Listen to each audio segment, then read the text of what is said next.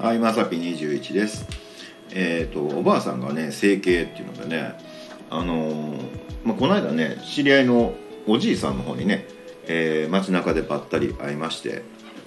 ああ、久しぶりです、みたいなね、えー元気にしてますか？みたいなんで、あのところでおばあさんは？って聞いたら、ああ、おばあさんの方は、あの整形行ってるって言われて、整形ですか？っていうね、うん、聞き返すと、まあ、おじいさんはね、まあ、前からよく言うとってん言わ言われて。前前から整形えどこを整形するんですかって聞いたらね膝とか言われてね整形外科かいなとか思って、あの整形ってまあ僕らで言うとねなんかなんかこう二重にするとかねなんかそういうなんかあのそっちの整形かなとか思ってたんですけど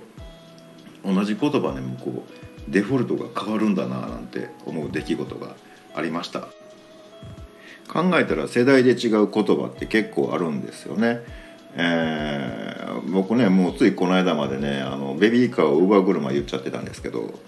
あのもうちょいやばいでしょ？なんかね。あのできるだけ気をつけてるんですけどあのちょっと一番気になるのがねテレビでよく言うねお茶の間の皆さんとかね。お茶の間って今ないよなとか思うんですけど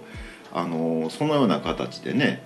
あの植木鉢とも言わへんしねプランターとか言うでしょ、ね、郵便受けとかね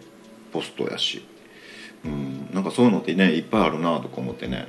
あのちょっと世代で、言葉も選んでいかなあかんねんなとか思ってます。ということでデザートではなくスイーツを食べたいと思います。